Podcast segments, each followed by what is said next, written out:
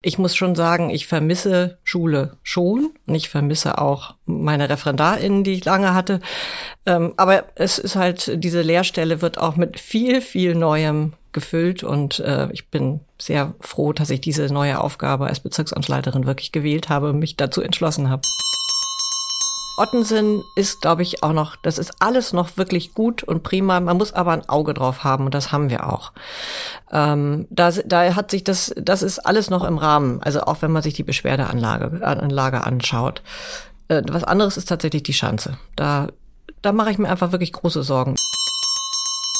Also ich war ja sechs Jahre alt, als mhm. wir nach äh, New York gegangen sind mit mit ähm, unserer Familie. Ich war dann ein Jahr, also ich habe meine erste Schulklasse, Schuljahr, mein erstes Schuljahr habe ich dort verbracht. Ähm, das ist schon, ja, da gibt's eine emotionale Verbindung, die ist irgendwie so ganz tief.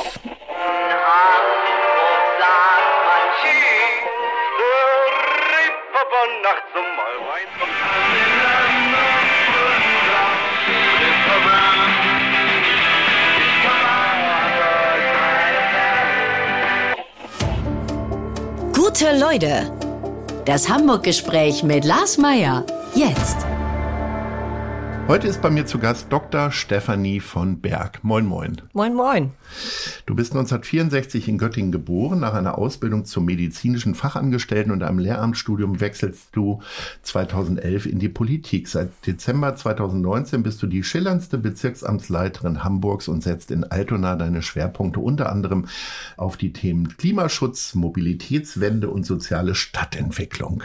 Du bist verheiratet und Mutter von einem Sohn. Du hast auf Lehramt studiert und als Lehrerin gearbeitet. Haben Lehrerinnen und Lehrer ein größeres Sendungsbewusstsein als andere Menschen oder stellst du das zumindest bei dir fest? Das kann gut sein. Ich glaube, das ist miteinander verknüpft. Man wird ja nicht Lehrerin nur, nur so.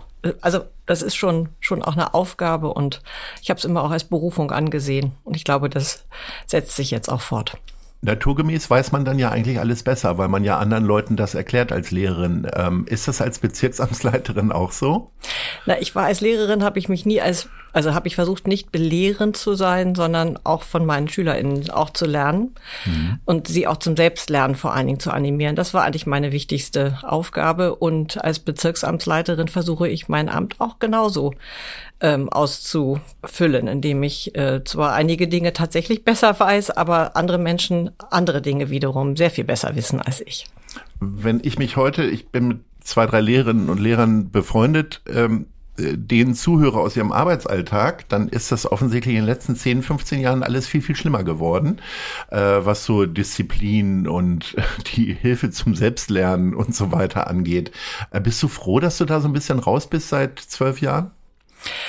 Also ähm, ich war ja nicht zwölf Jahre raus, sondern ich, äh, das ist ja eine, wir sind ja in einem Teilzeitparlament gewesen und das ist ja immer noch ein Teilzeitparlament. Also seit fünf Jahren bist du raus. Ungefähr. Ja, seit dreieinhalb ja. Jahren bin Oder ich so. raus, ja. wobei ich wirklich lange nicht mehr selber unterrichtet habe in der Schule, sondern ich war ja äh, Lehrer, Ausbilderin und ähm, Leiterin des Studienseminars Stade ähm, für das Lernen an berufsbildenden Schulen.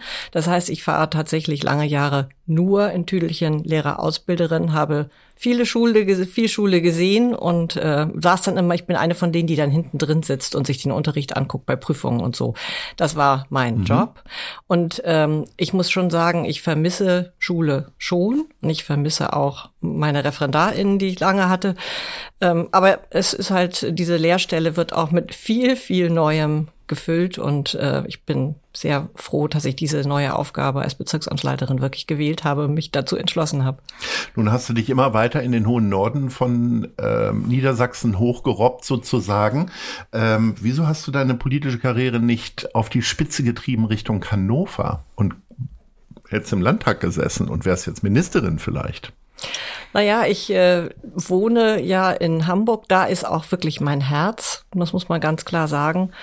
Und weil ich äh, auch nie in Niedersachsen gewohnt habe, kam ich, glaube ich, auch nie in Frage. Und äh, die Grünen waren ja auch nicht dauernd in der Regierung äh, mit in Niedersachsen. Und ähm, das hat sich einfach nicht, ja, es hat sich einfach nicht entwickelt. Und ich bin auch da ganz froh, weil das hätte bedeutet, dass ich hätte umziehen müssen. Und wie gesagt, meine Heimat ist Hamburg. Ähm, wenn du jetzt zurückblickst, was fehlt dir denn am wirklich Lehrerinnenberuf? Also nicht einfach nur in der Prüfung rumsitzen, sondern wirklich äh, Kindern was beibringen. Ja, das waren ja junge Erwachsene. Also Berufsschullehrerin mhm. ist halt junge Erwachsene. Und was mir wirklich fehlt, ist ähm, Lebensbiografien zu begleiten. Also ich glaube schon, ich habe an der einen oder anderen Stelle wirklich einen Unterschied gemacht, weil ich neue Wege aufgezeigt habe und auch Auswege aus, aus Problemen auch gemeinsam mit, mit den Jugendlichen entwickelt habe oder den jungen Erwachsenen. Das ist, muss ich sagen, fehlt mir schon. Und äh, es war immer auch wieder toll in, ähm, im Unterricht, also selber, als ich noch selber unterrichtet habe, aber auch als Lehrerausbilderin, dann zu merken, dass der Knoten geplatzt ist und dann Dinge leicht von der Hand gegangen sind. Und wenn man das mit ermöglicht hat, also als ich finde, wenn ich das mit ermöglicht habe, dann war das schon ein tolles Gefühl. Würdest du noch mal tauschen wollen oder das so in Altersteilzeit irgendwann noch mal machen wollen? Ich würde es nicht, ich will es nicht ausschließen, muss ich sagen. Ja. Mhm. Weil ich sag mal, äh, der Kollege Rabe ruft ja dazu auf, irgendwie, dass Lehrer ruhig länger arbeiten sollen. Wäre ja vielleicht eine Idee.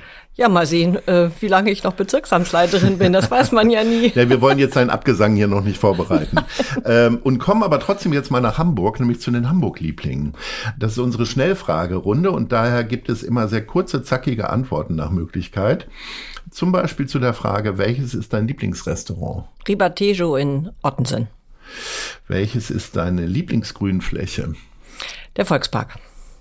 Welches ist dein Lieblingsgewässer? Die Elbe. Welches ist deine Lieblingssehenswürdigkeit? Ganz klar die Elbphilharmonie. Welches ist deine Lieblingsbar? Ja, das ist die Landgangbrauerei. Nicht richtig Bar, aber toll. Aber Bier. Aber Bier. Gutes Keine Bier. Bar, aber Bier. Ähm, was würdest du denn äh, einem Touristen sagen? Ich sag mal, ähm, Elbphilharmonie ist äh, quasi Hafen. Also viele Sehenswürdigkeiten konzentrieren sich in Richtung Hafen. Wenn man jetzt auch die Reeperbahn quasi so als künstliche Grenze nimmt, was wäre denn so deine Lieblingssehenswürdigkeit in Altona? Also klar, da gibt's ja auch Hafen, aber jetzt mal so als Gebäude oder also ich mag ja wirklich tatsächlich unser Rathaus sehr gerne. Das ist einfach ein wahnsinnig imposantes Gebäude. Finde ich mhm. super schön. Und dann fällt mir tatsächlich alles ein, was draußen ist. Also der Altonaer Balkon, das ist eine Sehenswürdigkeit. Da geht, mir geht dann immer das Herz auf. Also ich gehe auch gerne mal in der Mittagspause da nach vorne vor und guck mal einmal raus. Das ist super schön. Ähm, und ich mag auch wahnsinnig gern den Jenischpark. Mhm. Ähm, was mir in deiner Biografie aufgefallen ist, ich bin ja großer New York-Fan du durftest da schon leben, zwar in sehr frühen und jungen Jahren. Gibt es da irgendwie noch so eine Verbindung von deiner Seite aus? Ja, emotional ist da noch ganz klar eine Verbindung. Ähm, also ich war ja sechs Jahre alt, als mhm. wir nach äh, New York gegangen sind mit mit ähm, unserer Familie. Ich war dann ein Jahr, also ich habe meine erste Schulklasse, Schuljahr, mein erstes Schuljahr habe ich dort verbracht. Ähm, das ist schon, ja, da gibt's eine emotionale Verbindung, die ist irgendwie so ganz tief, ähm, obwohl ich wirklich lange nicht mehr da war. Es ist immer noch eine Sehnsuchtsstadt. Ich höre immer sehr interessant, äh, interessiert zu, wenn berichtet wird, wie sehr sich New York verändert hat. Du warst ja jetzt das ist eine auch stetige Veränderung ja, in dieser Stadt. Ja, ja. Ähm, Hat man erstmal ein Lieblingsrestaurant gefunden, ist es nach zwei, drei Jahren schon nicht mehr da und es gibt mhm. was Besseres möglicherweise. Ja. Mhm. Und ähm, aber was mich eigentlich am meisten geprägt hat, ist wirklich diese Erfahrung, als, äh, als ich als ein Kind, was die Landessprache nicht spricht, ins kalte Wasser geworfen zu werden und dann dort einfach in die amerikanische Schule zu gehen. Meine Geschwister waren auch mit, aber die wurden dann natürlich, wir wurden alle, ich war in der ersten, mein Bruder in der dritten und meine Schwester in der fünften Klasse.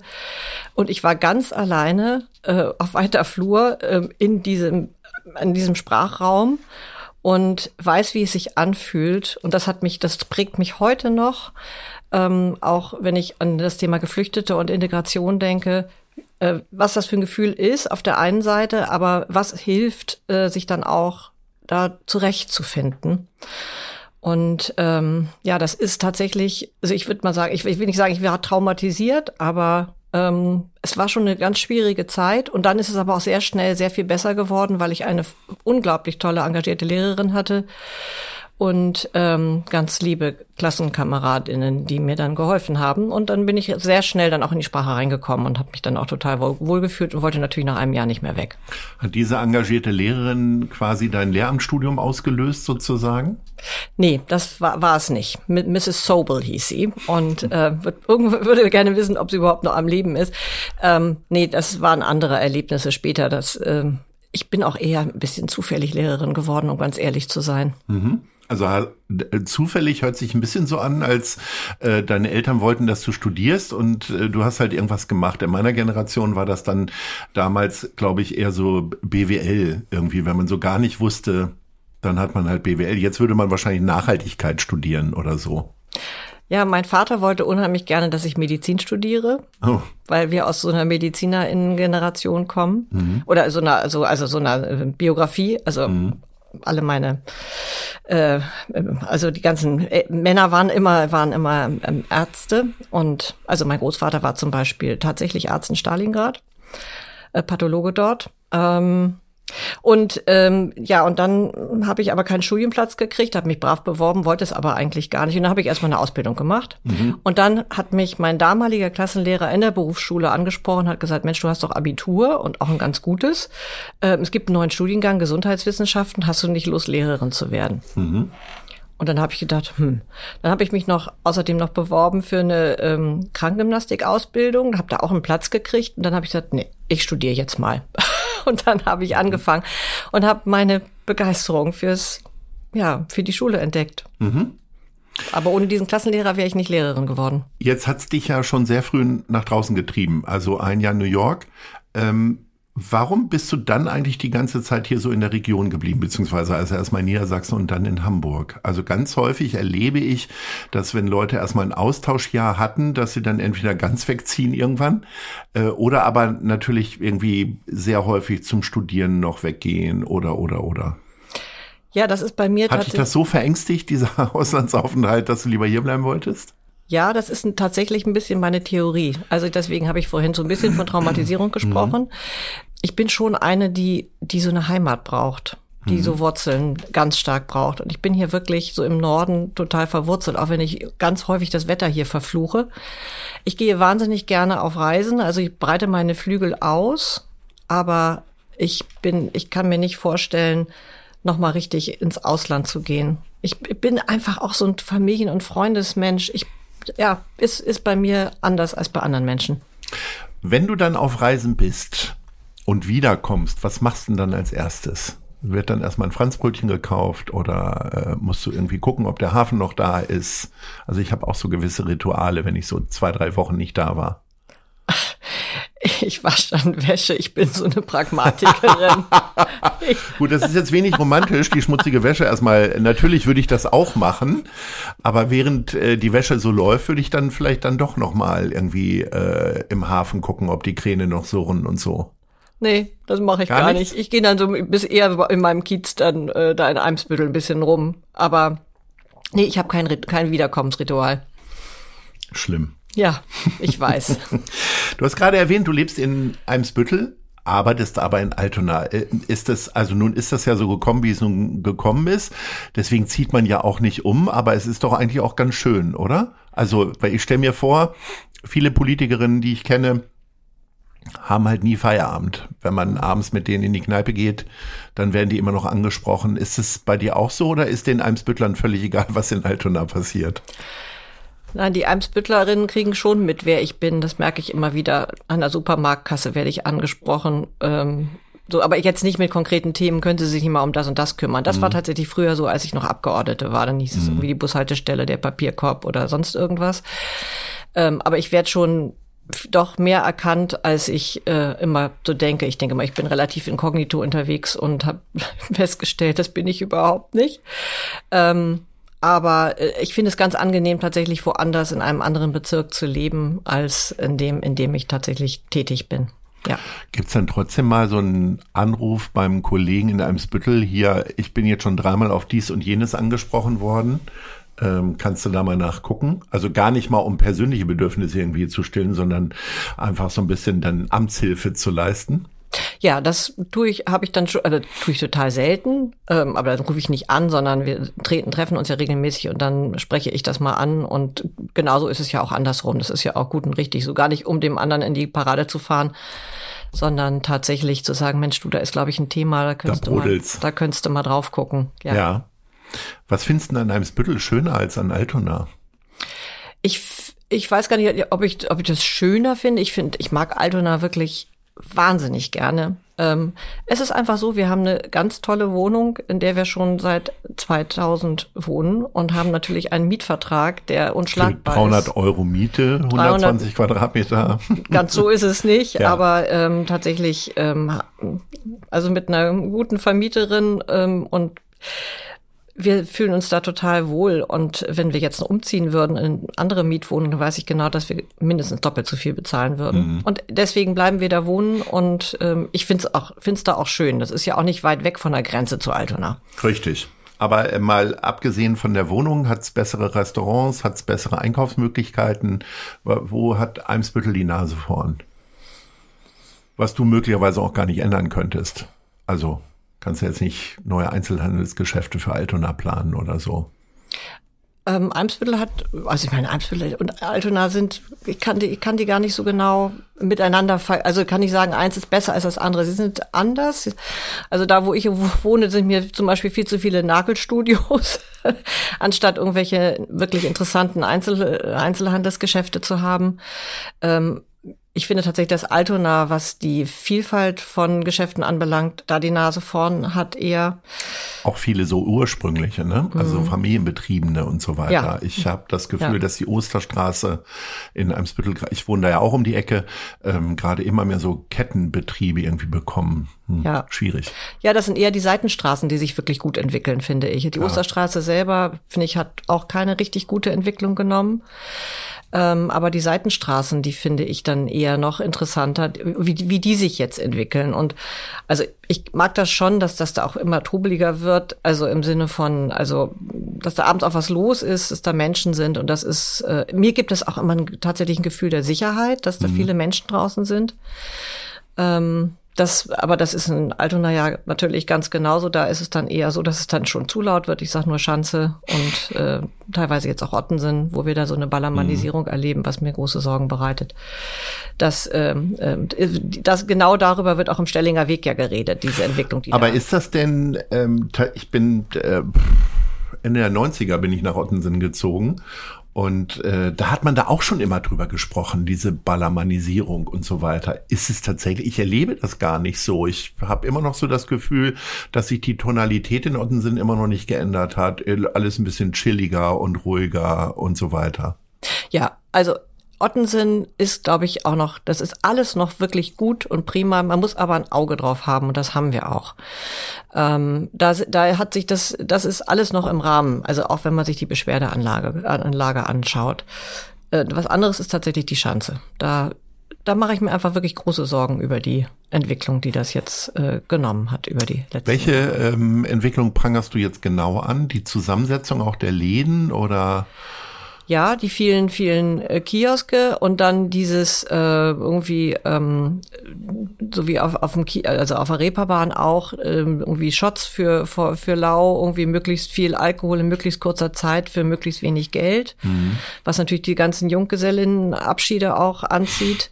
Also die Wodka-Bombe, die heißen, so heißen sie da nicht, aber die heißen dann mhm. irgendwie Astra Blitz oder irgendwie so und ähm, es es, ich muss ganz ehrlich sagen, ähm, ich äh, fühle mich da als Bezirksamtsleiterin, äh, also da hätte ich gerne mehr Einfluss, um die Zusammensetzung äh, der Gastronomie dort mehr zu beeinflussen. Also wenn ich mir und das hast du aber nicht.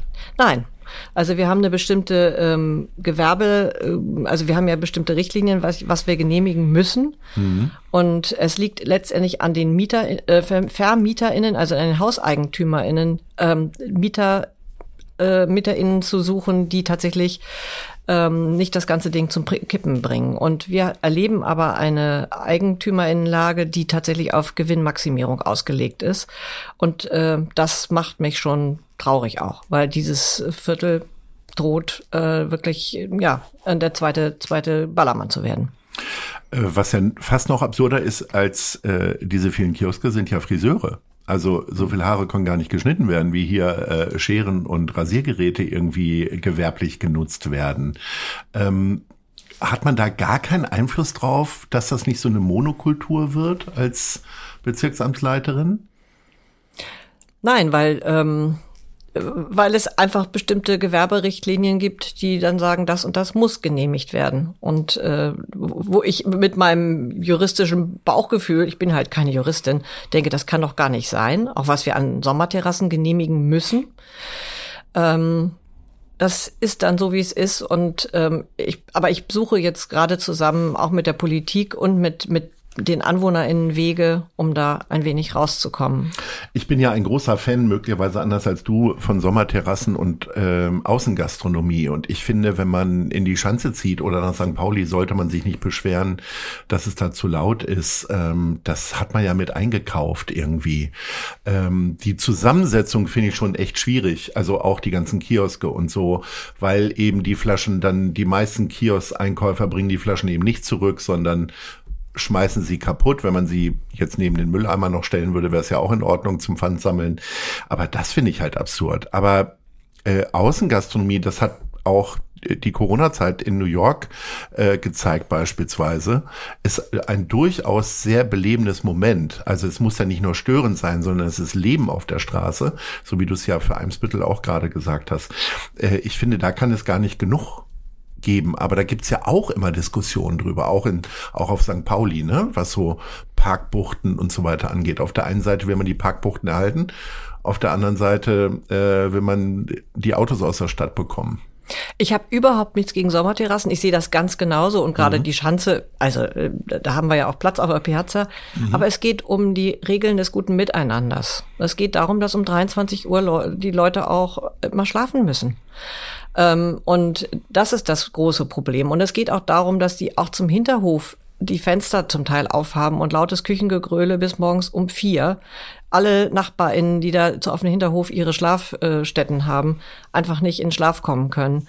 Und das ist schon etwas, ähm, also ich bin ja auch mit dem Schanzenbeirat regelmäßig im Gespräch und wenn mir dann Menschen unter Tränen sagen, sie würden doch einfach gerne mal wieder schlafen, dann macht mich das schon betroffen. Das muss ich ganz ehrlich sagen. Also es geht einfach darum, leben und leben lassen.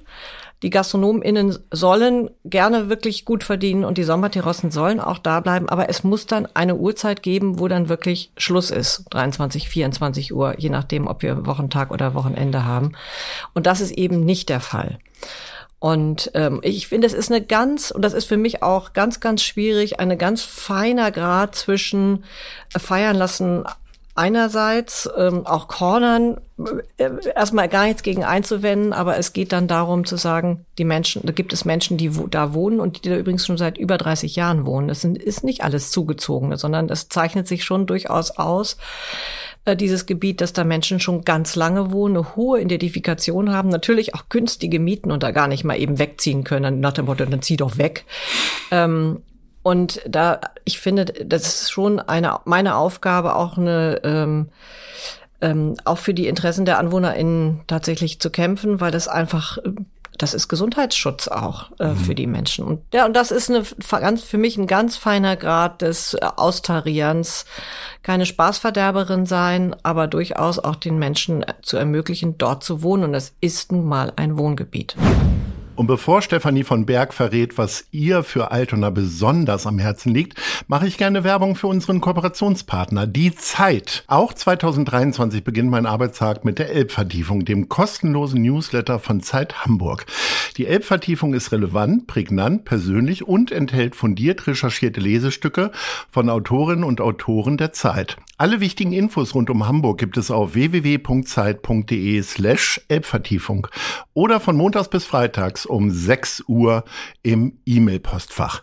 Klickt mal rein. Was liegt dir denn für Altona so am Herzen, dass du sagst, wenn ich in 10, 15 Jahren als Bezirksamtsleiterin abdanke, soll das auf jeden Fall bleiben und die Leute sollen sich daran erinnern, dass ich das geschaffen habe? Das ist tatsächlich dieses Thema klimagerechte Stadtentwicklung. Ähm, ich weiß nicht, ob du es letzte Woche gesehen hast. Wir hatten ja, hatten ja eine öffentliche Plandiskussion und eine Infowerkstatt äh, zu dem Gebiet unten am Hafen, diese Elbkante, das sogenannte Areal West.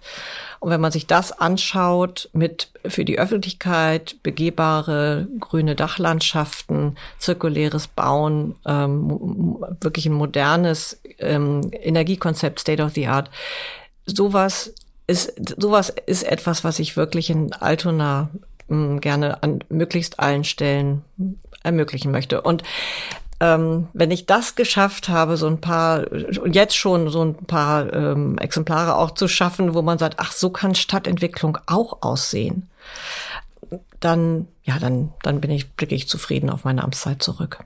Jetzt bist du ja im Westen von Hamburg unterwegs. Wir haben ja auch Hörerinnen und Hörer, die im Norden, Süden, Osten leben. Äh, Gibt es da Stadtteile oder Bezirke, die du so gar nicht kennst? Also mich kann man zum Beispiel im Osten so im Speckgürtel aussetzen und ich würde mich ohne Handy wahrscheinlich verlaufen. Geht mir ganz genauso. Der, der Osten von, von Hamburg ist ein, für mich ein ziemliches Buch mit sieben Siegeln, muss ich sagen. Also gerade so die ganzen Wandsbecker Außenbezirke. Ich glaube, da war ich zum Teil auch noch nie. Treibst dich manchmal so sonntags als kleinen Ausflug daraus? Das habe ich in der Corona-Zeit habe ich das häufiger gemacht, dass ich dann mit dem Fahrrad darüber und dann da irgendwo mal ein bisschen spazieren gegangen bin, weil Eimsbüttel hatte ich dann in zweieinhalb Jahren doch komplett vermessen mittlerweile. Ja, also ich bin ja begeisterte Fahrradfahrerin. Klar, wir machen dann unsere Ausflüge mit dem, mit dem Fahrrad. Und also wir gucken, also mein Mann ist Architekt. Wir gucken vor allen Dingen viel Architektur. Wir gucken dann mal in unserem Architekturführer, was haben wir, was kennen wir denn noch nicht? Und äh, gucken uns das mal an oder suchen natürlich auch extra mal so ein bisschen grün aus, äh, auf. Aber ähm, tatsächlich ist es immer noch, ja, für mich relativ unerschlossenes äh, Gelände dort drüben. Wenn dein Mann Architekt ist und du auf der anderen Seite dich ja auch mit äh, Bauen und Wohnen auseinandersetzt, äh, sind die Frühstücke und Abendessen dann immer geprägt von fachlichen Diskussionen oder könnt ihr auch mal herzhaft über ganz banale Themen wie TV-Serien oder so sprechen? Ja, über das, über das sprechen wir auch. Aber tatsächlich sprechen wir unheimlich viel über Stadtentwicklung und Bauen und äh, dergleichen mehr, weil ich natürlich auch äh, Dinge, also gesetzliche äh, Fragen irgendwie dann mit ihm erkläre, also und auch um die andere Sichtweise zu, zu hören. Wie ist denn das eigentlich für, für einen Architekten, wenn er das und das tun muss? Und äh, ja, ich glaube, er findet das ganz super, dass er mit mir jetzt auch eine Gesprächspartnerin hat, die genau damit auch auch zu tun hat, weil wir natürlich äh, jahrelang, jahrzehntelang äh, unterschiedliche, völlig unterschiedliche Berufe hatten. Hm. Jetzt hast du ja Du bist da hingekommen, Altona steht, alle Strukturen stehen. Was wäre denn, wenn du mal so ein Gebiet komplett neu denken könntest? Also ich bin tatsächlich neulich äh, bei Altona 93 gewesen und bin dann da, mh, hm, wo früher Hermes und Euler war, abgerissen wurde und da die wieder gleichen Klötzchenbauten hingekommen sind, wo ich so denke, warum kann denn da nicht, wer will denn da wohnen? Das gibt's doch gar nicht. Und wir werden alle in 20 Jahren gefragt, sag mal, warum habt ihr uns eigentlich so bescheuerte Häuser dahingesetzt? Wenn du das jetzt bestimmen könntest, mal eine größere Fläche äh, zu gestalten, was würde auf jeden Fall dabei sein? Worauf würdest du mehr achten? Also ich äh, achte darauf, ähm, dass alleine schon was ähm, so Look and Feel, wenn man dann da ist, ähm, dass es sehr viel Grün enthält. Das heißt, Fassadenbegrünung ist für mich wirklich unglaublich wichtig, dass das ähm, also wo es irgendwie geht, umgesetzt wird. Ähm, und zwar auch auf, aus Gründen der Klimaanpassung, ähm, aber auch das Thema Biodiversität und so weiter. Ähm, und auch der, die Frage der ähm, des, ja, also für die BewohnerInnen, dass es die Häuser sich nicht so aufheizen. Ähm, also und auch begehbare Dachlandschaften. Also das einmal so von die, die äußere Hülle ist für mich erstmal ganz, ganz wichtig. Und das wird viel zu wenig gemacht in Hamburg immer noch. Wir haben auch immer wieder da lange Diskussionen mit InvestorInnen genau über diesen Punkt. Ähm, das natürlich kombiniert mit ähm, wirklich mit Energiekonzepten, die nachhaltig sind. Und dann würde ich darauf achten, dass wir Gebäude haben mit unterschiedlichen Höhen, nicht alle diese, die gleiche Höhe. Das finde ich nämlich wahnsinnig langweilig. Äh, also wenn ich mir so richtig die Welt mal so backen könnte, wie ich wollte. Mhm. Ähm, es dürfen auch mal Hochpunkte dabei sein. Ich finde, man darf durchaus auch über mehr als sechs Geschosse mal nachdenken. Dann muss ich das aber wieder ausgleichen mit weniger Geschossen. Ähm, und dann ist es sehr, sehr wichtig, dass, also ich finde, ein autoarmes Quartier, möglichst autofrei. Ähm, das, das wird nicht ganz funktionieren, aber zumindest ein autoarmes Quartier, ähm, wo man von oben gar keine Autos sieht. Ähm, dann sehr viel Grün- und Freifläche, wo es geht, trotz einer gewissen Dichte, die wir brauchen wir brauchen die gewisse Dichte, wenn wir schon bauen, dann muss auch entsprechend, äh, muss dann auch das auch genutzt werden, das bisschen Fläche, was wir dann, was wir noch in der Stadt haben. Und ganz wichtig sind soziale Infrastruktur. Ähm, das heißt, dass wir auch Zentren haben für die Menschen, wo sie hingehen können, Orte der Begegnung schaffen können. Ähm, und was die Zusammensetzung anbelangt, würde ich immer versuchen, wenn ich, wenn, wenn ich mir die Welt backen, backen darf, soziale InvestorInnen mit reinzuholen. Das heißt Menschen, die auch äh, Wohnungen und entsprechend die Infrastruktur, Infrastruktur schaffen für Menschen, die es nicht leicht haben auf dem ersten Wohnungsmarkt. Darauf würde ich auch immer achten. Jetzt ist es ja so, dass die Stadt beispielsweise mit der Finanzbehörde sehr stark gerade dabei ist, Häuser zurückzuholen. Ähm, welches Gebiet oder welche Gebäude würdest du denn, wenn du jetzt die große Kasse vor dir stehen hättest, äh, gerne zurückholen? Ist es das Holzenquartier tatsächlich? Ja, selbstverständlich. Wenn, wenn das Holstenquartier in städtischer Hand gleich geblieben wäre, dann würden wir ganz andere Diskussionen hier führen. Jetzt ist es natürlich so, also ich muss mir ja einfach die rechtlichen Rahmenbedingungen angucken. Ähm, nach wie vor ist Adler beziehungsweise die, die Adlertochter Konsus rechtmäßige EigentümerInnen und die werden es so verkaufen, das Gebiet. Ähm, und das ist auch rechtlich so ähm, zu dem Preis, der dann tatsächlich auch dem, dem Verkehrswert äh, entspricht, beziehungsweise dem Nachfragepreis. Und selbst wenn die Stadt das dann kaufen würde, dann äh, werden es vielleicht nicht die 357 Millionen aus den Büchern sein, aber es wird jetzt auch nicht ein Apfel und ein Ei kosten. Und dann muss man auch mal ganz klar sagen, selbst wenn es die Stadt komplett äh, übernehmen würde, können die jetzt auch nicht ähm, da Bullabü entstehen lassen. Also ähm, klar, das Holstenareal, äh, das ist aber Schnee von gestern. Ansonsten ist es mir wirklich fast eher ein Anliegen, die vielen ähm, die vielen Gebäude, die jetzt gerade in den sozialen Erhaltungsgebietsverordnungen äh, über den Tisch gehen, wenn wir die kaufen könnten. Uns ist aber vor anderthalb Jahren vom Bundesverwaltungsgericht äh, dieses Thema Vorkaufsrecht für die Kommunen aus der Hand geschlagen worden. Und das ähm, ist, das ist wirklich bitter. Das stand ja neulich auch in einem der Medienberichte. Äh, uns alleine ist in Altona sind 717 Wohnungen damit flöten gegangen. Und das, die, die sind jetzt im freien Spiel der Kräfte tatsächlich äh, überlassen, mehr oder weniger. Und das, das ist bitter. Ich würde eher darauf setzen, einzelne Gebiete zu kaufen. Jetzt kommen wir von den bitteren zu den schönen Dingen, nämlich zu den Fragen der anderen Leute. Liebe Frau von Berg, hier spricht der ähm, Interpret und Alleinunterhalter Lotto Kinkal. Und ich habe soeben vor wenigen Tagen ähm, die Stadtpark-Saison in der Open-Air-Bühne eröffnet mit unserem 53. Konzert im Stadtpark und dann werden wir demnächst auch das 54. spielen. Und da frage ich mich natürlich, was ist denn Ihre Lieblings- Konzertlocation, damit Sie sich nicht unter Druck gesetzt fühlen. Sie müssen keinen Ort in meiner Nähe nehmen. Also es muss nicht Barmbek sein, du kannst dann doch wieder Altona nehmen oder so. Nee, das ist schon, also ich finde, Stadtpark ist schon, hat schon was. Äh, bist du auf einem der äh, 53 Konzerte gewesen, Nein. King Karl? Ja, nicht. Mhm. Aber Hamburg, meine Perle, sagt dir was. Na, na selbstverständlich. Lotto King Karl kenne ich natürlich. So, dann kommen wir zur nächsten. Hallo, Frau von Berg. Hier spricht Carlotta Josephine Pahl, die deutsche Synchronstimme von Eleven in der Erfolgsserie Stranger Things. Und mich würde interessieren, welche Ihre absolute Lieblingsserie ist. Hui. Du kannst jetzt Schwarzwaldklinik sagen mit dem medizinischen Hintergrund, aber es darf also, auch was Moderneres sein. Also tatsächlich ähm, habe ich ähm, The Crown. Ja, ich, also The Crown, ja. Ja, das ist ja, äh, ja. in diesen Tagen äh, darf man sich da durchaus zu bekennen. Äh, und wie guckst du dann Serien? Alleine oder darf dein Mann mitgucken und äh, guckst du dann mehrere Teile hintereinander weg oder äh, teilst du ja schön ein? Also The Crown habe ich ganz alleine geguckt, weil ähm, das ist nichts für meinen Mann, obwohl er tatsächlich äh, in London gelebt hat und eigentlich tatsächlich äh, Monarchie, äh, also das findet er so ganz cool irgendwie. Ähm, cooler noch als ich.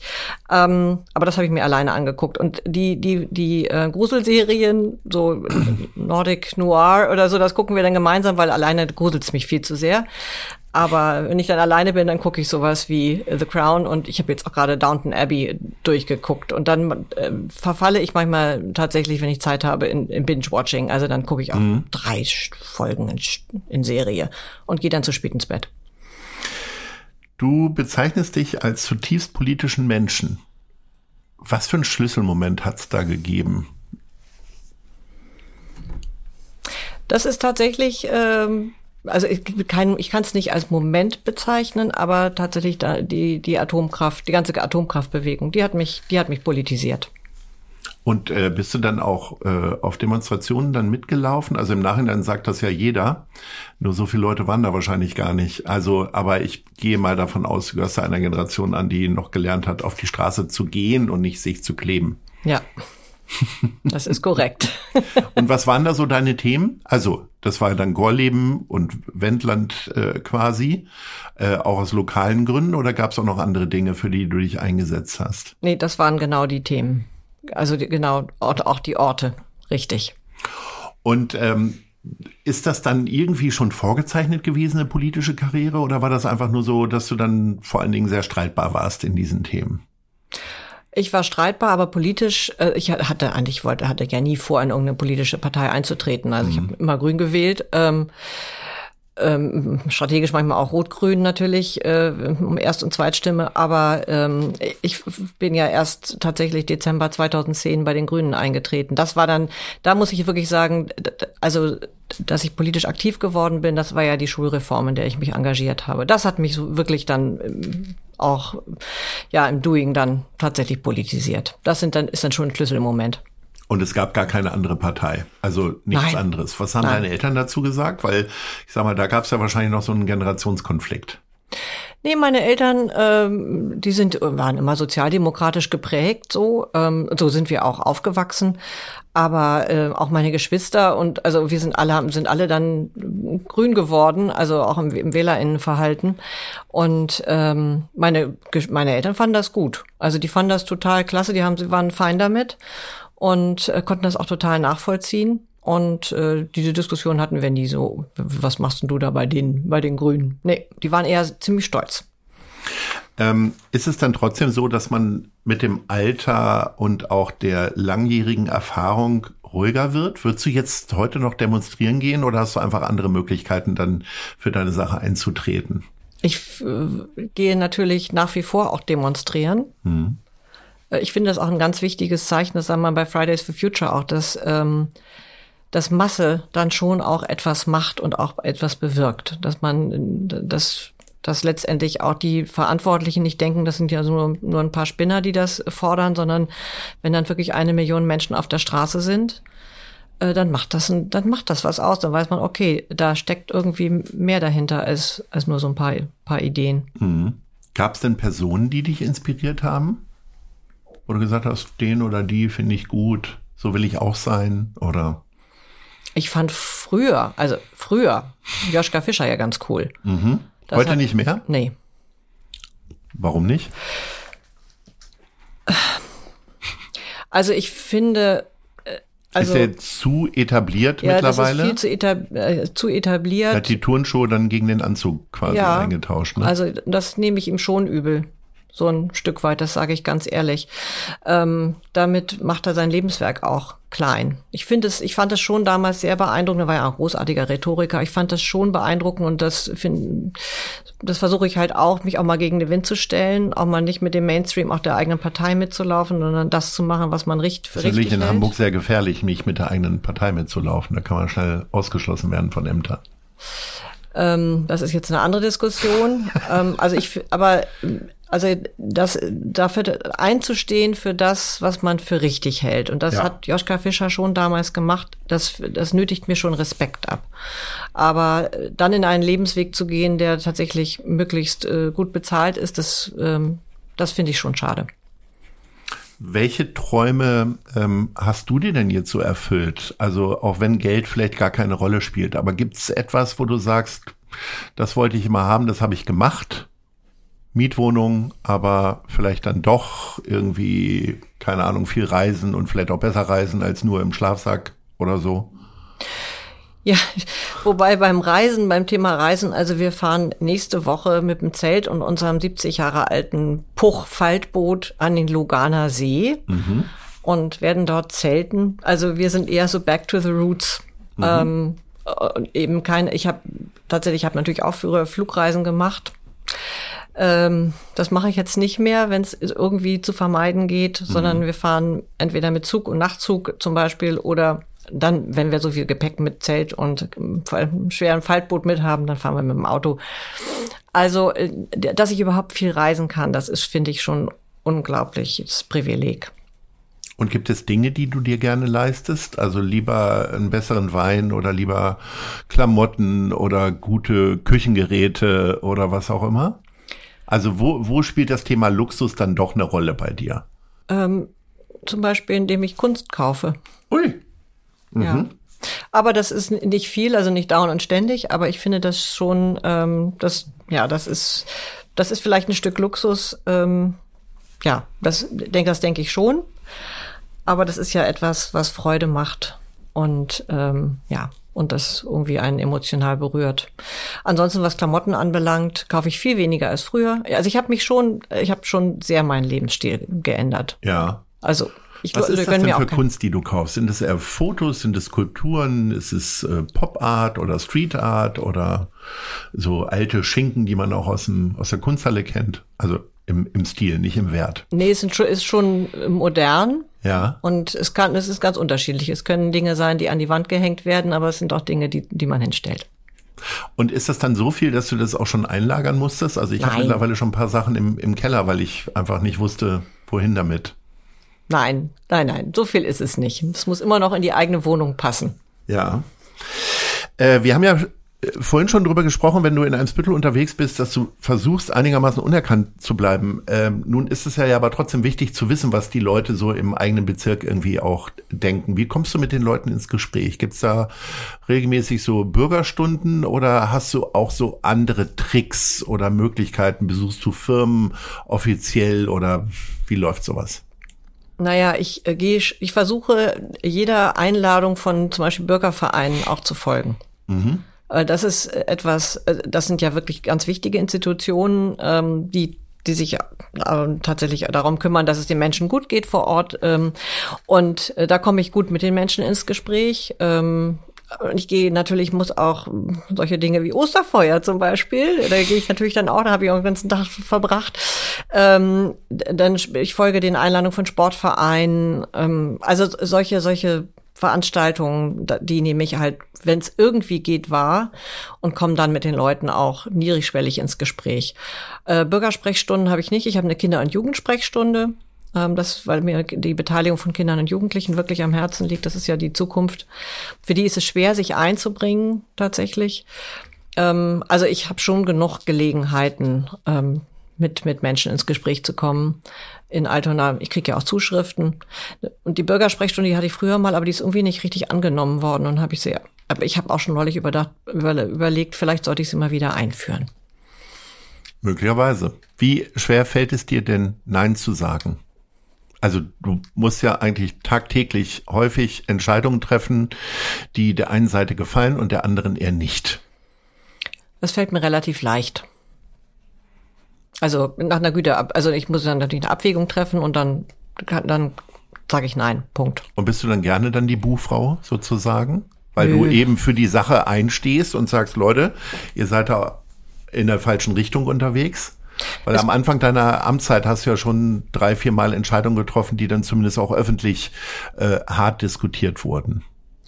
Das macht natürlich nie Spaß. Also wer geht schon gerne in Konflikte? Ich tue es nicht. Aber mhm. ähm, wenn ich dann der Überzeugung bin, das ist genau die, der richtige Konflikt und auch die richtige Position, ähm, dann halte ich das auch aus. Und äh, ja, und ich, ich denke mal, wenn wir uns angucken, welche Dinge auch befriedet wurden, dann war das auch, war das auch richtig und gut, in diesen Konflikt zu gehen. Ich sage nur Osterfeuer. Beispielsweise, wo du jetzt gerne bist. Ja, also ich kann meinen Ostersamstag auch anders verbringen, aber tatsächlich ähm, war ich da ja irgendwie morgens um neun bin ich da aufgelaufen und bin abends um neun danach mit dem Fahrer wieder nach Hause gefahren, Ui. als dann irgendwie alles äh, abgewickelt war und wirklich ich, klar war, okay, die Feuerwehr macht jetzt den Rest. Ähm, ja, das ist dann aber Teil meines Amtes. Ich sage ja immer Augen auf bei der Ämterwahl, ne? Mhm. Und äh, das ist dann okay. Hast du mit den Erfahrungen, die du jetzt gemacht hast, sagst du, und das ist die wahrscheinlich die diplomatische Antwort, das möchte ich gerne bis zu meinem Arbeitsende machen? Oder gibt es dann noch einen Ehrgeizfunken, wo du sagst, naja, wenn die Grünen vielleicht noch ein Senatorinnen-Amt mehr kriegen, dann würde ich auch Stadtplanung oder ähnliches als Senatorin machen? Ja, das sind immer so schwierige Fragen. Ich, also ich kann da, kann da nicht Nein sagen, äh, das würde ich niemals machen. Ich weiß aber, also Altona wächst mir auch immer mehr ans Herz, weil ich Altona auch immer besser kenne und ich weiß, ich brauche mehr als eine ähm, als eine Amtsperiode, um die Dinge wirklich, also die Früchte auch zu ernten, die ich dann äh, mal gesät habe. Und wenn ich jetzt heute die, die Wahl treffen müsste, würde ich mich immer für tatsächlich für das Bezirksamt Altona entscheiden. Aber es fehlen so gute Frauen in der Politik, so viele. Also das ist ja schon auch etwas, was man wahrscheinlich, wo man nur einmal Nein sagen kann und dann wäre es vorbei. Das ist richtig. Ähm, wenn man den ganzen Tag eigentlich mit Planung zu tun hat, beruflich gesehen, für andere Sachen, äh, für andere Leute Sachen entscheidet, wie planerisch gehst du denn in deinem eigenen Privatleben vor? Also äh, wird das Zugticket sechs Monate vorher gebucht und der Urlaub und weißt du jetzt schon, wo du nächstes Jahr im Sommer hinfährst oder äh, ist da auch noch ein bisschen Platz für Rock'n'Roll? Das ist ganz unterschiedlich. Dieser zum Beispiel Platz für Rock and Rock and Roll, also jetzt unsere Reise nächstes jetzt nächste Woche, mhm. da haben wir uns sehr lange das einfach offen gehalten. Ich hatte mir den Urlaub gebucht, die Woche freigehalten und wir haben ganz lange geguckt, was machen wir. Eigentlich wollten wir in Dänemark zelten, aber dafür ist es jetzt wirklich zu kalt. Mhm. Aber wir haben ganz lange, also das war wirklich, das haben wir jetzt erst, die, die Entscheidung haben wir vor kurzem getroffen. Aber ich habe zum Beispiel meinen Sommerurlaub, den habe ich schon vor einem halben Jahr gebucht, ähm, weil es eine komplizierte Geschichte ist mit Fähre und Zug und Unterkünften. Wo geht's denn hin? Äh, ins Baltikum. Ah, hm. genau. Sehr schön. Genau. Also glaube ich, dass es sehr schön ist. Ich war auch noch nicht da. Genau. Und äh, da wir da unsere amerikanischen äh, Freundinnen mit haben, die sind jetzt auch schon über 80, dann muss ich so ein bisschen so gucken, äh, so mit und wir wollen halt ohne ohne Auto reisen und und mhm. ohne fliegen. Äh, das muss man so ein bisschen planen logistisch. Ähm, ähm, ich habe auch schon mal nächstes Jahr haben mein Mann und ich Silberhochzeit. Da habe ich schon alles gebucht. Ähm, das mhm. ist, da, das wird, macht ihm immer Angst. Der ist ganz anders als ich. Ähm, äh, ich habe auch schon unseren Herbsturlaub gebucht. Also so Urlaube, da bin ich tatsächlich, weil ich dann auch so Vorfreude brauche. Da bin ich manchmal sehr rechtzeitig. Wo geht's denn nächstes Jahr hin? Darfst du das verraten? Also nicht, nächstes Jahr noch nicht äh, Zum, diese Urlaub. Also jetzt, aber diesen, diesen Herbsturlaub jetzt, da, mhm. haben, haben wir eine Einladung ähm, von von, der, von von Verwandten in die Provence. Mhm. Nach ähm, Roquebrune, so heißt das, da war ich auch noch nie. Ähm, also ähm, ja, also ich, es ist, aber ich bin schon eher so ein vorplanender Mensch. Das gebe ich schon zu. Aber das ist, glaube ich, in meinem Job auch nicht, auch nicht schlecht, nicht, nicht, nicht schädlich. Gibt es denn Bereiche in deinem Leben, wo du äh, eher unordentlich, eher phlegmatisch, eher eben nicht geordnet bist? Mm -mm. Nein. Gar nicht? Nein. Das, die Wohnung sieht auch immer aus wie ein Museum? Du nee. Kannst spontan Besuch empfangen? Äh, nein. Das definitiv nicht. Aber ich versuche nicht völlig im Chaos zu versinken. Aber so ein bisschen Ordnung. Ich mag es schon gerne, wenn es nicht völlig chaotisch bin, habe ich Sachen. Das heißt, du hast deine festen Abläufe. Freitag geht's zum Altpapiercontainer und äh, Donnerstags zum Flaschencontainer oder wie auch immer. Nein, ganz so schlimm ist es nicht. Aber wir versuchen schon, also auch mein Mann, wir versuchen beide ein bisschen Ordnung zu halten. Wir teilen uns ja natürlich die Hausarbeit, wie es sich für eine moderne Ehe, Ehe gehört. Das war auch schon immer so. Ähm, aber ähm, ja, so ein bisschen, ein bisschen Ordnung muss schon sein. Es sieht nicht. Besuch empfangen würde ich jetzt sagen. Also mit dem Staubwischen zum Beispiel, da, da stehe ich auf Kriegsfuß. Es, Staubwischen und Staubsaugen, das ist, sind Tätigkeiten, die ich hasse wie die Pest. Dafür gibt's ja so Staubroboter, Staubsaugerroboter. Hast du sowas? Nee. Gibt es irgendwas so? Ich habe meinen Mann. ja, das zu der modernen Familienaufteilung dann. Was mich nochmal interessieren würde, du bist ähm, zwischen 2011 und 2015 äh, Sprecherin für Gleichstellung und Frauen gewesen. Das ist nicht das äh, vorige Jahrhundert, aber es, es, sind ja jetzt schon bis zu zwölf Jahre her. Ähm, wie guckst du auf die damalige Zeit und den, den, deine Arbeit, beziehungsweise fast den Kampf, muss man ja sagen? dafür, dass es, dass es überhaupt Gleichstellung gibt, dass es überhaupt ein Thema wird. Das wird ja irgendwie doch merkwürdig. Also zumindest geht's mir so, dass wenn man so weit zurückguckt, in Anführungsstrichen, dass man denkt, puh, was waren das für Zeiten? Ja, wobei so viel anders war, war es doch damals eigentlich gar nicht, finde ich. Also ich habe ich, das Gefühl, dass die äh, gesellschaftliche Diskussion viel breiter geführt wird, dass es allgemein einen Konsens gibt, bis auf ein paar Idioten, die sagen, nö, soll alles so bleiben und so weiter. Aber ich habe schon das Gefühl, dass es eine weitaus größere Selbstverständlichkeit ist. Also im Grunde ja auch wie die Entwicklung von Nachhaltigkeit. Also als ich äh, angefangen habe, den äh, N-Club zu machen, äh, da haben wir den Leuten noch gesagt, macht das Wasser aus beim Zähneputzen und äh, trennt euren Müll und was weiß ich. Also wo heute Leute sagen würde, was erzählst du mir eigentlich? Das mache ich doch. Und so ein bisschen war das doch bei Gleichstellung und in, äh, die Stellung von Frauen äh, doch auch. Also es waren nicht die 60er, das gebe ich zu. Ja. Also ich, ich würde eher sagen, dass die Gleichstellung jetzt breiter aufgefächert ist. Äh, also ich habe 2011 bis 2015 noch nicht mit dem Gender-Sternchen im Kopf ge gesprochen zum Beispiel. Ja. Ähm, das ist schon richtig. Aber wenn ich jetzt ganz konkret auf die Gleichstellung von Frauen gucke, also ich finde nicht, dass sich da weltbewegend was geändert hat. Ähm, es ist eher so, dass man so nach draußen anders redet, als es tatsächlich nach, nach innen ist. Ich erlebe also ich höre immer mehr von jungen Frauen, die tatsächlich ganz bewusst in ähm, dann auch in Teilzeit gehen, ähm, sagen, oh, Work-Life-Balance und mein Mann kann ja. Das ist, also ich erlebe es jetzt jedenfalls, dass es, äh, vielleicht ist auch nur meine Blase, dass das mehr geworden ist als vor zehn Jahren, ähm, als ob die Frauen irgendwie ver vergessen haben, dass es ein modernes Scheidungsrecht gibt und ähm, dass man nicht seinen Mann nicht für ewig hat unter Umständen als Versorger. Das ist also, wenn ich jetzt wirklich nur auf diese Gleichstellung von Frauen gucke. Ansonsten ist tatsächlich das Thema Gleichstellung sehr viel breiter aufgestellt. Das ist völlig richtig.